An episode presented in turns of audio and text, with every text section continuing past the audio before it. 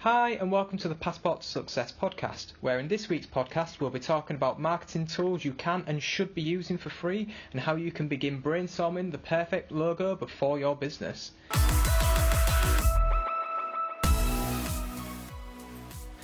I'm Becca. And I'm Simon from Passport to Success, the platform built by industry experts designed to help, support, advise, and guide small businesses and entrepreneurs to success. But first, let's look at another free tool to help you with your business. We're going to chat about a couple of the tools that you can use to help boost your Instagram. We've got Boomerang, Layout, and InSquare. So, Boomerang creates little looped videos that are quite nice to watch. They automatically play when you're on Instagram and they're a bit of fun. You can have someone jumping up and down, or moving, or dancing. Boomerangs look really nice and they are a great way to show some behind the scenes fun to your business. Layout can create collages for your Instagram. You can select the images that you want and then you can select what the kind of collage is. You can flip the images, you can rotate them, and it, you can then drag them from one space to another. Then it'll open up in Instagram and you can apply the filters like usual. And we're talking about InSquare. InSquare can make sure that your rectangular photos stay rectangular because Instagram will square things off.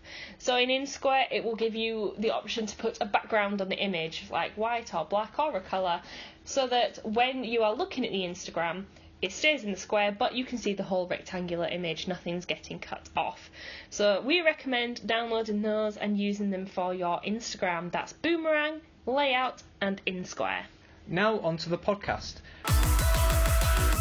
And the first area we're going to be looking at this week are the free marketing tools that you should be using for your, your small business. If you're not using these, then you absolutely need to be. These can be a big difference for anyone who's just starting up or doesn't have a lot of money to be spending on marketing. So the first area is share posts on Facebook groups. Don't just put it in your newsfeed, get your message across to other groups who might be interested. If the post delivers value, then you will gain likes as well as engagement with your brand. Again, don't go in there with a sales pitch, no one likes it, and most likely you will get banned from the group. Use organic self promotion. You should be tailoring each post on every platform you use, whether it's Facebook, Twitter, Instagram. Please make sure that you don't cross promote the same message from Twitter to Facebook and vice versa, as it doesn't retain the same message and doesn't import the image with it. Poptin is a great free tool that helps with lead generation websites and landing pages that is completely mobile responsive and lets you offer personal notes with good micro copying abilities to ensure that people actually fill forms in with their details before they bounce. Zest is a great tool which recommends you marketing and branding articles that have been vetted by human collators for free and reach thousands of relevant partners and collaborators. And finally, we have Quora, which is a great way to gain exposure and ask vital industry questions. On here, you can ask and answer questions to the community, establish yourself as an expert to get exposure, or ask industry questions to get instant feedback. The next area we're going to be looking at on this podcast is how you can begin brainstorming to help you get the perfect logo for your business. A logo can say a lot about a business to customers, and it could be the difference between them even considering engaging with you or going elsewhere to one of your competitors. Have you ever been put off from buying from someone because of their NAF logo? Remember that. You want them to love your logo and to come and buy from you.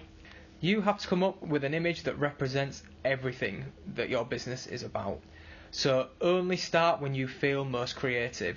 Don't start when you're not feeling creative, otherwise, you're only going to waste time that could be best spent elsewhere. If something pops into your mind, you have to get it down. Anything that comes up in the brainstorming session is worthy of your attention, no matter how silly it is. There's a reason why you thought of it. Write everything down, otherwise, you'll just forget it. Don't jump into things. Let it sit and marinate for a couple of days. Go away and come back and look at it. You might realise it wasn't so good or amazing as you first thought. Get other people involved. Bounce ideas off one another. It adds more than one opinion in the room. Remember, your opinion isn't the be all and end all. Stick to your brand philosophies. You should write a list of adjectives that best describe your brand. Look at them, re look at them, learn them off by heart. They're going to be important throughout the entire brand. You need to think about what type of logo you want. The main types of logo are the ones with an icon, or with just words, or it can be a combination of the both an icon and some words. Collect a group of logos that you like. Not just the popular ones, the ones that resonate with you. Similarities and differences. Are there any trends? Also, collect images which inspire you. Again, look at the similarities. Are you drawn to na- nature images? Natural? Nature images. Yeah. Also, collect images which inspire you. Again, look at the similarities. Are you drawn to nature images or a more industrial scape?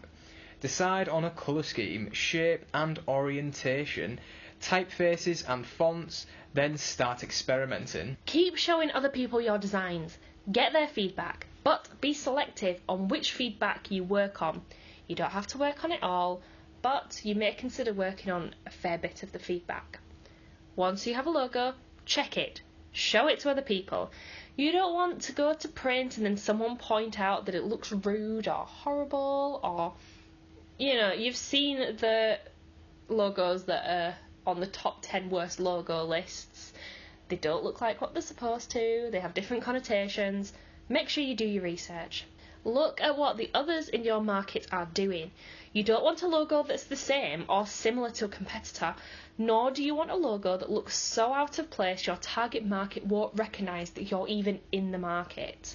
Remember, a brand is more than just a logo, but the logo is integral to the brand. You need to get it right, so put in the time now rather than later on when you need to change it again and again. Thank you for listening to the Passport to Success podcast. Stay up to date with all things Passport to Success, and we'll see you in the next video. Just before we go, we have a free business challenge for you. It's a week long, starting on the 7th of January, and it's perfect for anyone who wants to kickstart their 2019 up right. All you need to do is sign up at the website, join the private collaborative Facebook group, and follow along with the teachings each day. To find out more and sign up, visit passport2success.org slash. Cool.